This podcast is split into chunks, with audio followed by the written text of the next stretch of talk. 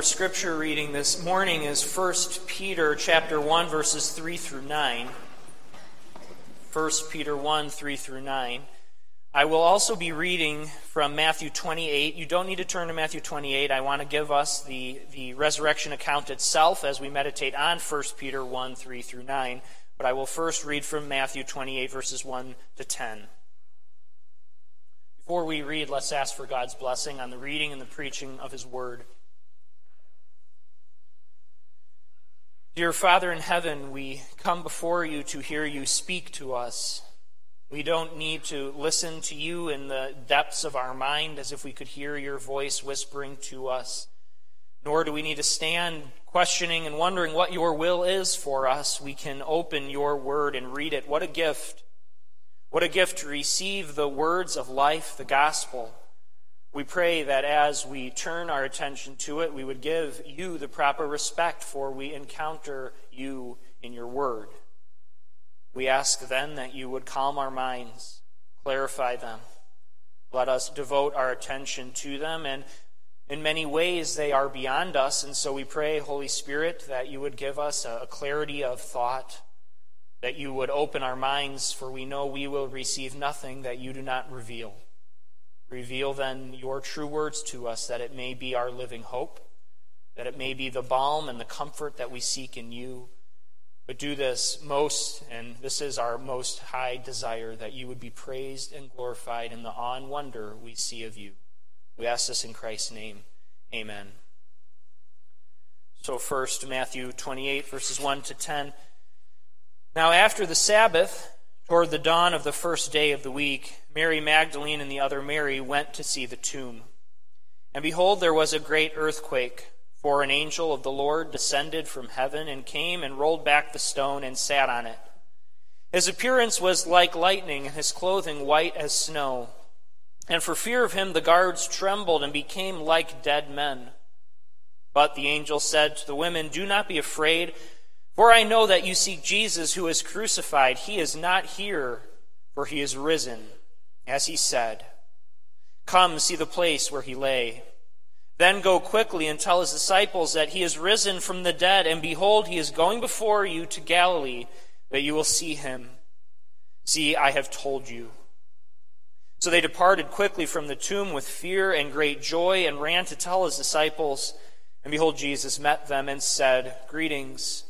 They came up and took hold of his feet and worshipped him. Then Jesus said to them, Do not be afraid. Go and tell my brothers to go to Galilee, and there they will see me. Now we turn to 1 Peter. 1 Peter, I'm going to begin reading in verse 3. We keep that, that account in the back of our minds, that account of Christ's resurrection. And we read this Blessed be the God and Father of our Lord Jesus Christ.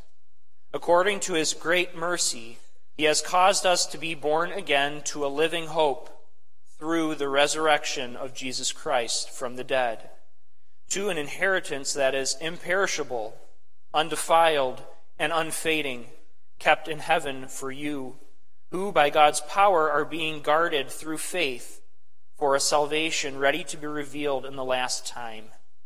In this you rejoice Though now, for a little while, if necessary, you have been grieved by various trials, so that the tested genuineness of your faith, more precious than gold that perishes, though it is tested by fire, may be found to result in praise and glory and honor at the revelation of Jesus Christ. Though you have not seen him, you love him. Though you do not now see him, you believe in him and rejoice with joy that is inexpressible and filled with glory, obtaining the outcome of your faith, the salvation of your souls. Thus far in the reading of God's word. People of God, it's been said, where hope ends, hell begins. Where hope ends, hell begins. Now, of course, we know that hell is far more than just the absence of hope. But you can imagine what this statement is saying. The place of true destitution, the place of true grief, the place of true pain is when there is no hope. Often those who will struggle with depression will reach those places where there just doesn't seem a way out. There is no hope, there is no light at the end of the tunnel, and then they feel this depression and this crushing weight. How much greater for those who truly have no hope? And I want us to contemplate that here as we are in worship, worshiping, and thinking of the topic specifically of our own resurrection hope. And to think of our, our brothers and sisters in the world who don't know this, who don't know Christ. And we realize they don't have any true hope. There is no true hope there. What they hope in are the meaninglessnesses of life itself, the things that pass away, that fade and fall. There is no ultimate hope. Why? Because at the end of the day, they believe they will die. And what then? We can even think of those those who believe in other gods and trusting to them for salvation. So maybe they have convinced themselves that they have a hope, but truly their hope is built on nothing. And though they may not experience it in themselves, clinging to some kind of adopted hope that will ultimately fail them, we say, well, what is that but a, but a fool's hope? I'm not calling them the, the fools as if we are so much better. I'm saying what everyone else in the world clings to for their hope of deliverance fails. And truly, hell begins where hope ends. An eternity of suffering, an eternity of that hopelessness. You can think of this in our own life. When there doesn't seem to be a light at the end of the tunnel, it's difficult.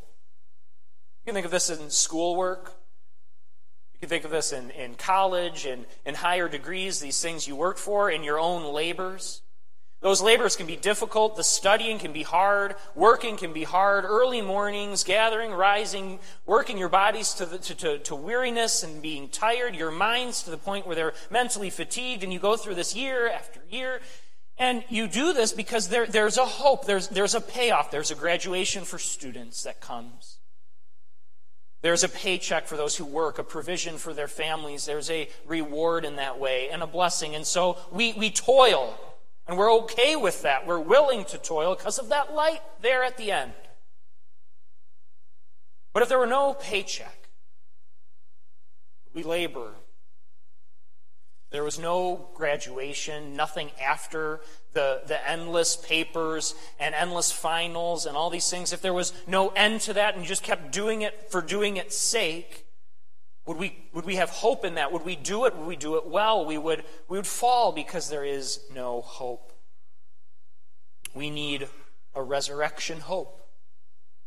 That's what we need. That's what the world needs. That's our first point from verse 3 in our passage today resurrection hope. You see, our theme this morning is the living hope of the resurrection causes us to glorify God by joyfully standing firm even amidst trials. The living hope of the resurrection causes us to glorify God by joyfully standing firm even amidst trials. What I like about this passage specifically is, is uh, Peter. I might make that mistake a lot. Usually I'll revert to Paul rather than Peter. So if I refer to him, it is Peter. We're in First Peter today. But Peter, uh, what I like about this passage is, is putting this, this resurrection living hope in the context of trials to a church, to a congregation that themselves were going through suffering, trials, and persecutions.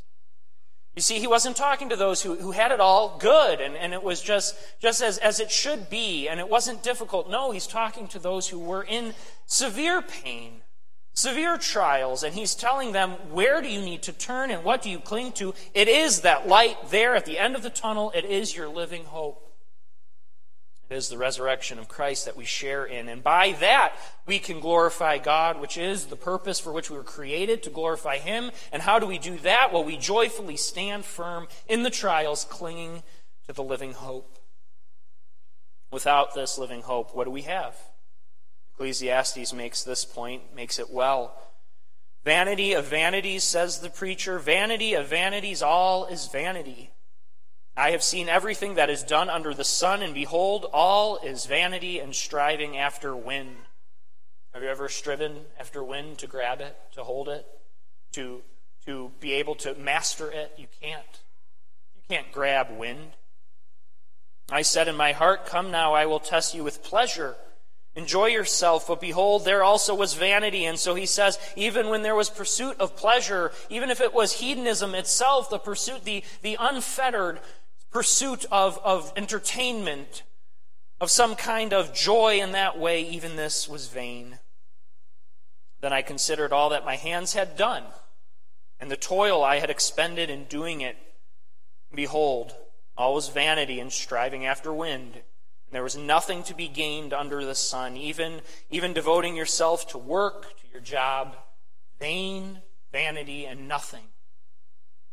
Why do we begin on, on, on this Easter Sunday as we think of the resurrection? Why do we begin there? Well, that's the place we have to begin. To look at what is vain and to look at what is hopeless helps us to see what is our true living hope. We are able to see that because everything else is vain, the, the hopelessness of life begins to point us to the hopefulness in Christ. In this one phrase, Christ is risen. That changed everything in history. You see, the, the death of Christ, if it was just the death, accomplished nothing. His life and all that he did in keeping the law, his death and crucifixion, which we looked at just on Friday, that man of sorrows and all that he endured, the marring of his own flesh, all of that would be meaningless if he stayed in the tomb. To use a sports metaphor here, what is the touchdown? What's the end zone? The end zone, the goal, the, the victory, crossing that line wasn't the cross. It was Christ's resurrection and ascension. That was the end zone. That was the goal. That was the victory. If he wouldn't pushed across that plane, if he wouldn't have reached the end zone there, then all of it would have been for naught. If Christ was dead, as Paul will say in 1 Corinthians 15, if Christ was dead, then we are of most people to be pitied. To place our hope in a dead man, rotting in a tomb. No, our hope is in the risen one, the first fruits of the resurrection itself. And so this is where Peter takes his congregation, his suffering congregation, and points them where their own situation may have appeared bleak and dark and hopeless Peter is pointing them to the hope of the future. And why does he do this? What's his main goal? Peter tells for his purpose in writing the whole uh, letter in 1 Peter 5:12. 1 Peter 5:12 12 he says, "I have written briefly to you, exhorting and declaring that this is the true grace of God. Stand firm in it." So why is Peter writing? He's writing that his hearers would stand firm in the faith. Why do we gather on Sunday? We gather to worship and praise our Lord, but underneath all of that is also the propelling force. We gather to worship that we would stand firm in the faith. This is where we receive grace. This is where we are encouraged and nourished to go on and continue to stand firm in the faith. And this is what Peter is calling them to do stand firm in the faith. But faith in what? We speak generally of the faith and in that generic way faith. Faith in what? And then we might say, well, in Christ. And that's true, but faith in Christ in what way? Faith in Christ that he accomplished all things and that he rose. That's where our faith is found. Not just the fact that it's Christ. Yes, it's Christ who did this, who rose. That's our faith. That's our hope. And so we see as we go through the living hope of the resurrection causes that, that joy. The, the apostles make it plain that it is that hope that we look for. And so we look at this passage, we look beginning in verse 3. He begins, Blessed be the God and Father of our Lord Jesus Christ. So you see, Peter's initial proclamation is one of praise to God. And so his desire is that his suffering congregation would praise God. Blessed be the God and Father of our Lord Jesus Christ. Verses 3 through 12, we didn't read the full passage, we stopped in verse 9, but verses 3 through 12 in the Greek are one long sentence, all of subordinate clauses that modify and support that one statement Blessed be the God and Father of our Lord Jesus Christ. So, at the center of what Peter is saying is he wants glory to the Lord. But why? Why praise God? We see it's because of resurrection hope. Peter says, He has caused us to be born again to a living hope. through the resurrection of Jesus Christ from the dead. That hope is termed living. It's alive. Well, what is a living hope? Well, quite clearly, it's a hope that's not dead. We could say that at first. You know, the dead hopes are the hopes that you have that won't actually bring you to anything and won't achieve anything. A dead hope is, is hoping that money would give you joy. It's not, it'll fail. A dead hope is, is hoping that if you gain that job, that it will be the, the, the main thing of your life and you'll have true joy forever. Well, no, it's not. That's a dead hope. These things that we look to and want to continue to look to, those are dead hopes. They don't last. They don't bring victory. That's a dead hope. So a living hope is what brings the victory, what brings life. It's also living because it's alive. Well, that's pretty redundant, isn't it? Well, it's, it's there. We have it, we see it, we possess it in Christ. It is alive and it's a living hope. It's, it's a hope that's not something that we normally think of with hope. It's, our, it's, it's, it's a sad thing that we usually speak of hope in the sense of, uh, well, we don't really expect it. Usually it's a kind of a far fetched idea.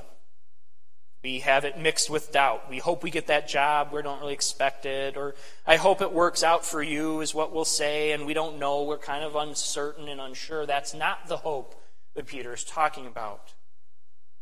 It's a sure conviction, it's a sure trust. It's a sure trust in that hope. Hope is, is something for the future.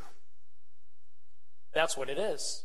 You're looking towards something in the future for your salvation. That's hope. And our hope is alive. It's living. It will not disappoint. Why? Because it comes through Christ's own resurrection. Because Christ is alive, our hope is.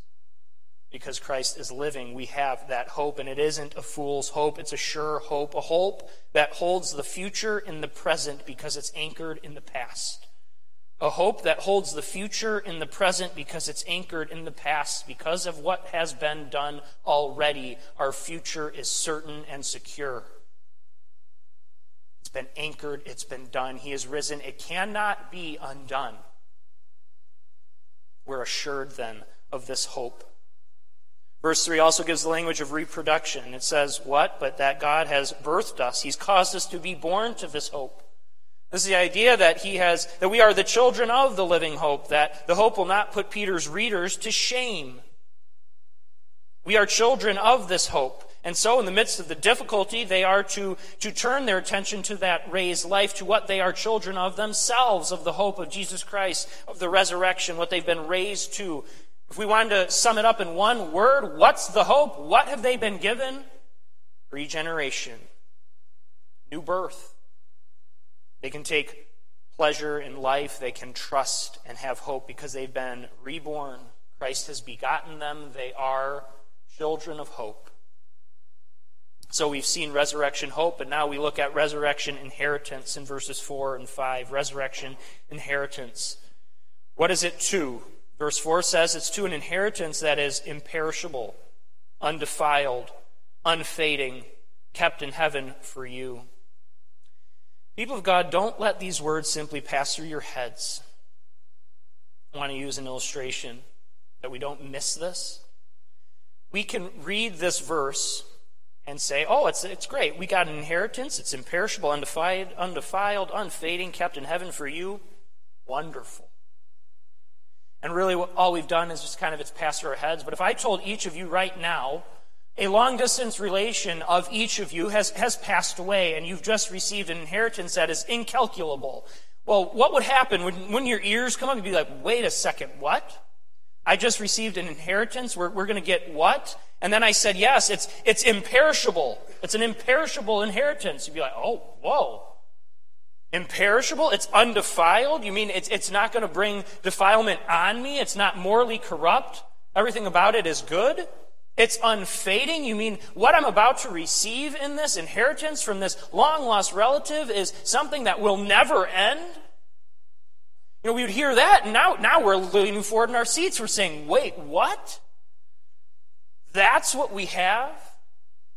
And then the joy that we would have, it would be like, I don't necessarily like this illustration because I'm not pro lottery, but it'd be like winning the lottery. We'd be skipping out of here with what we've just won, what we've just been given. That's why we can't let this just, just pass through our heads. It's, it's what? It's an inheritance. What's an inheritance? It's what you've been given by another. You're the recipient, it's yours. This living hope of the resurrection of Christ is far greater than the millions upon millions or the billions upon billions that we could, could ever rejoice in from receiving a, from a long lost rich relative that we didn't know. This is eternity of all of that. It's eternity of bliss. It's an eternity of the happiest moment you can think of in this life. Can it? We, we talk about that way. Boy, I wish I could bottle that feeling. You could bottle that feeling Heaven is that to its nth degree for all eternity. An unfading, imperishable inheritance, morally pure, not corrupt. This is what we're given. Resurrection life. Resurrection life is far more than just not dying. Those in hell won't die. They do not have life we describe it because in God's word, death is separation from God, death is to be opposed to God, life is to be joined to God. Resurrection life is knowing the pure bliss of that for all eternity. Not just not dying, it's so much more than that. Verse 5 says this inheritance is given to those who, by God's power, are being guarded. I'm going to pause right there in it who by God's power being guarded, you know, you might think, okay, well, this inheritance is so great, but what if I lose it? What if it's taken from me? No. Peter addresses that. You are being guarded by God's power. The most powerful being ever, the most powerful one that can exist. He is guarding you through what? Faith faith for a salvation ready to be revealed in the last time. Why don't we doubt that we will receive the inheritance? Because it's guarded to us. It's given, God is guarding us by his power, and it comes through faith. Now, when we think again, using this illustration of riches, where would you take all that gold and jewelry and all these things that you have? You see, we lock them away in safety deposit boxes. We, we trust in the security of steel and concrete or of secrecy. This is where we guard and defend it. And so you might think, well, so what's guarding this inheritance beyond the inheritance of anything else that could be given? The greatest of riches. What guards this? Does it surprise you to say it's your faith? We speak of faith in many ways, but people of God, your faith is being guarded by Christ. This is the perseverance of the saints. This is the fact that God does guard you through his power. He upholds your faith. You see, faith isn't, isn't some flimsy thing, something that's not secure. It's far more secure than anything else because it's rooted in Christ Christ keeps you. What does God's word say? He who began a good work in you will carry it to completion.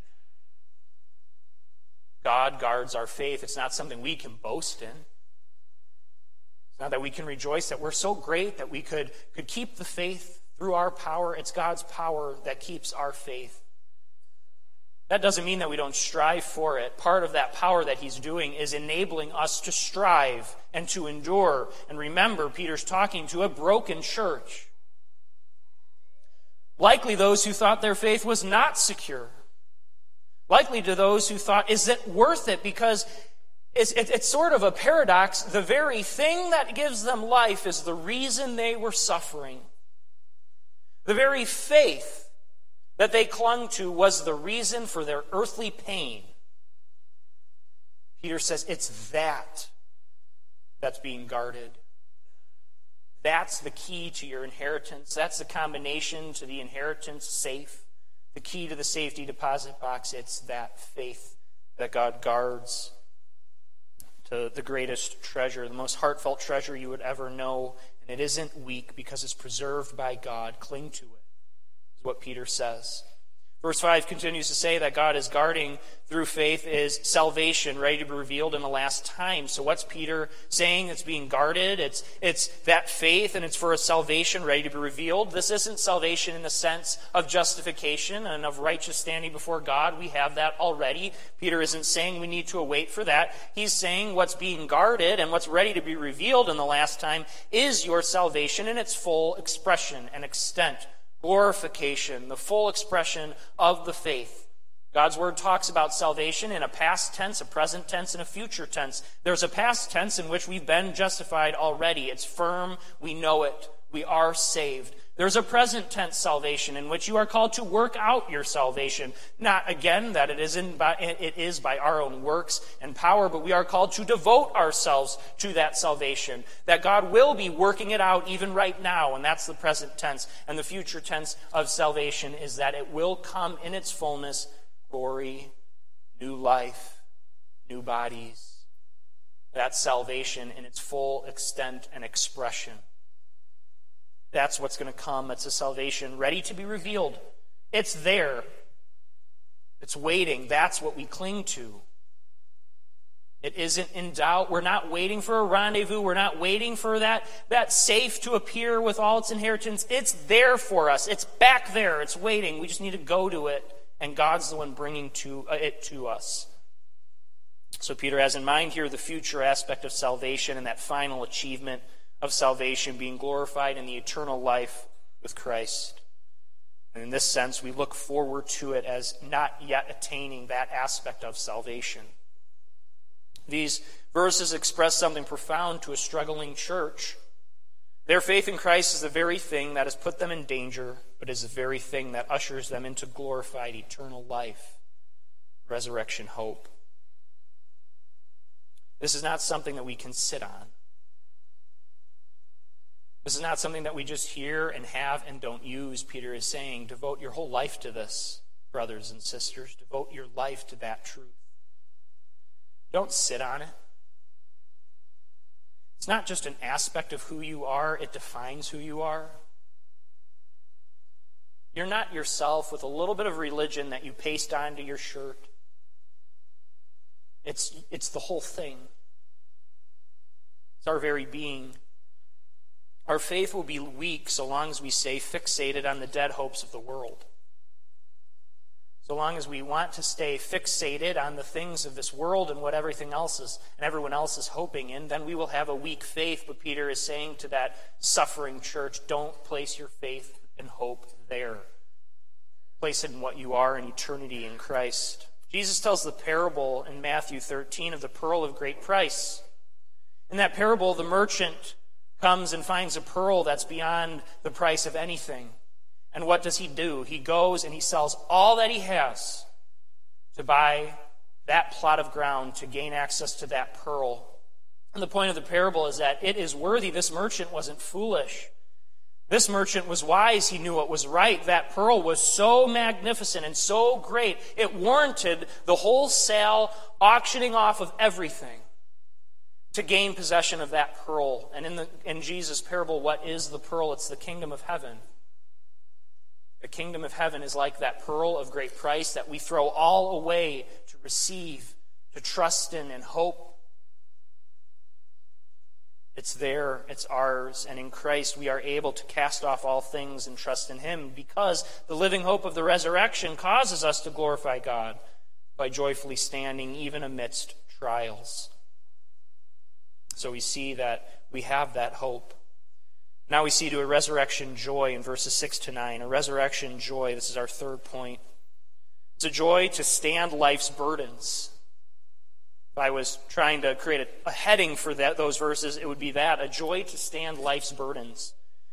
Verse 6, Peter says, In this you rejoice. Well, in what are you rejoicing? Everything he said in these verses. All of this, this we rejoice in. Though now, for a little while, if necessary, you have been grieved by various trials. Notice their joy is in the context of these trials. The idea here is that their joy in the resurrected hope of Christ is what will sustain them and carry them through the trials. The joy that will stand when all else is failing. And he, There are four reasons we can look at in these verses for why we as Christians rejoice in trials. Why would Peter say to them to rejoice in trials? Well, there are four practical reasons why we can. First, our hope in Christ points us beyond the trial. Our hope in Christ points us beyond the trials. Our troubles last only for a little while, while hope in Christ is forever. This is the illustration with which we began. It's that light at the end of the tunnel. You are able and willing to go through the, the grueling tasks of schooling, accreditation, and work because there is the goal.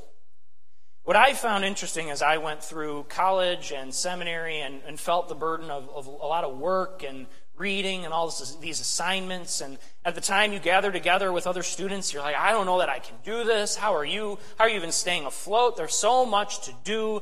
And, and then in our sin, we sort of say, I don't know how the professors could give us this much. This just can't be done. And it's, it's grueling. I say that to say it's hard. You're like, I don't even know that I can endure this. And then what ends up happening, at least what I experienced, was when it's done. So the light's not only at the end of the tunnel, you, you, you you passed out of the tunnel. When it's done, you graduated, the test or whatever is behind you. You can look back and say, yes, it was grueling. I remember that. But somehow the trial isn't what it appeared to be when you were in it. You look back upon it and you think, okay, that that was hard and that was bad, but it wasn't, wasn't insurmountable. I see what God was doing. You're able to see what He accomplished through it. And so you look back at a trial and say, you know, it was worth it. No matter what you're going through right now, that is what you will feel and think upon that full giving of your salvation. We are raised up in glory. As great as your trials appear now, as hard as they may be, that's what you will do. You will look back and say, it wasn't as bad as I thought compared to what I have now attained. And so we can hope in Christ because it points us beyond the trials to something greater, more lasting, more enduring. And in that, we can rejoice in our trials, though they be hard and difficult. What's the second reason we can rejoice in trials? Our faith and hope are strengthened through the very sufferings that we endure. Our faith is strengthened through the very sufferings we endure. We see this practically in our own life. We see it in Peter's own words where he says, Though if necessary, you suffer now. It is sometimes in all of our lives necessary for us to suffer. His own congregation was suffering persecutions, but if it's necessary to suffer, they will. I like the show Forged in Fire. It's on the History Channel. It's about blade making. They make blades, they make swords. And in it, it's a violent process. The, the, the, metal is heated up, it's forged together, it's, it's, it's he, he, reheated and beaten on an anvil, it's lengthened. And then what do they do? They, they heat the blade up so it's glowing. It's this orange glowing color, and then what they have to do is they have to, to dunk it into a tank of oil and quench it, is what it's called. And it flames up, and there's, there's just steam burning off it. It's a violent process. But what comes out of it? Through that forging and that heating comes out a strong blade. A strong blade that's not too brittle, because then they temper it. So it's heated up again, but not to the point of glowing.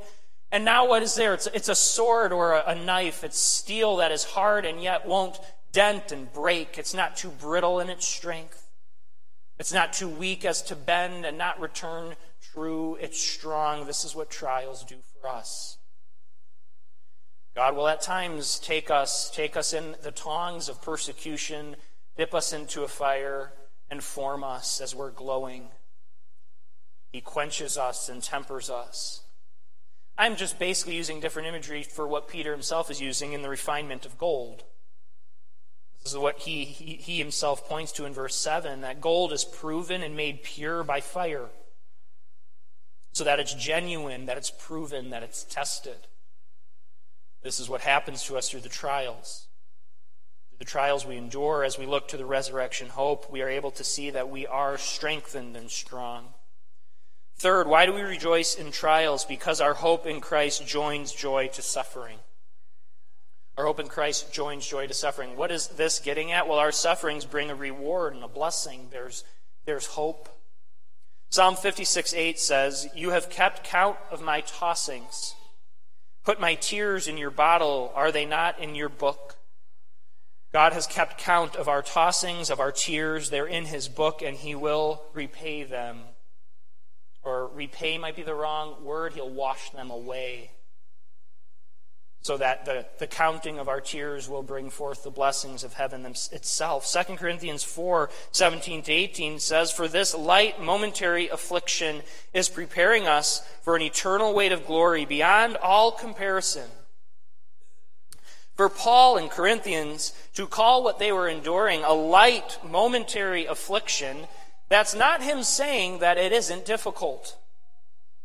But compared to the hope of what we have and what's coming, it is light. It is momentary, whatever trial we endure. You can think to yourselves if Paul is able to call the sufferings you're going through right now light and momentary, how great is the inheritance that we await? Your pain is real. We don't downplay that.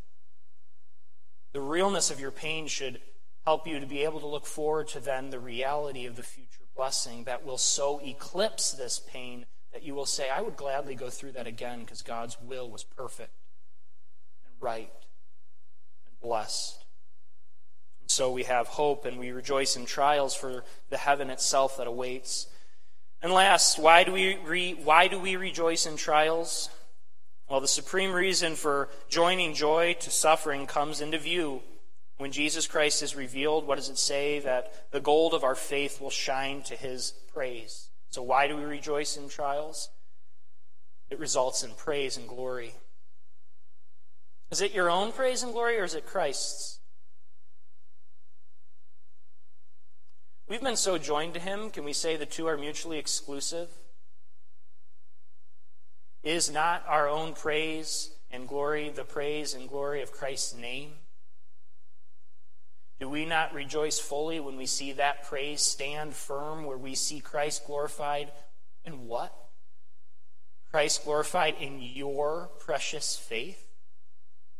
That's what this verse is saying.